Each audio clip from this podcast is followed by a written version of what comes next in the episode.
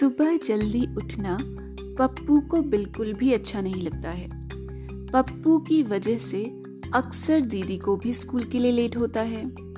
दीदी मम्मी से कहती है, मम्मी, मुझे अलग स्कूल में डाल दो। मैं हमेशा स्कूल टाइम पर पहुंचूँगी। ये पप्पू रोज नाटक करती है। आपको पता है, आते वक्त ये बैग उतार कर सीढ़ी पर रख देती है। मुझे इसका बैग भी उठाना पड़ता है। पप्पू को पचास सीढ़ी देख चक्कर आता है। उसके छोटे छोटे घुटने जो दुखते हैं। पर दीदी कैसे भी उसे बहला फुसला कर खींचते हुए सीढ़ी चढ़वा ही देती है।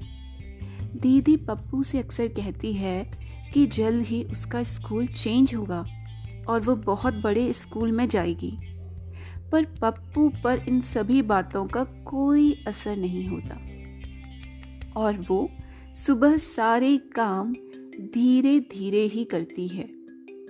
पर सच में, वो दिन आ ही गया जब दीदी नए स्कूल चली गई और पप्पू पुराने स्कूल में अकेली रह गई। आज पहली बार पप्पू स्कूल अकेले गई। वाटर बॉटल उसके गले में लटकी है।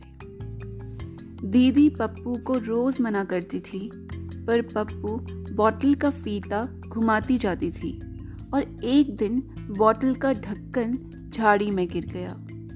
फिर क्या? अब दीदी और पप्पू ढक्कन निकालने की कोशिश करने लगे। पर ढक्कन ढक्कन नहीं मिला।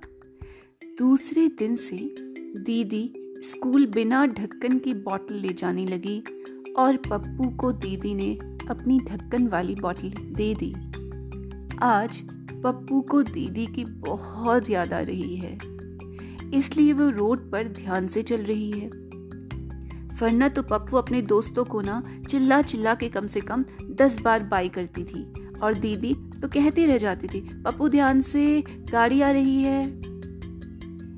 पप्पू ने आज किसी से बाय नहीं कहा, जैसे वो दीदी की सारी बातें मान लेना चाहती है।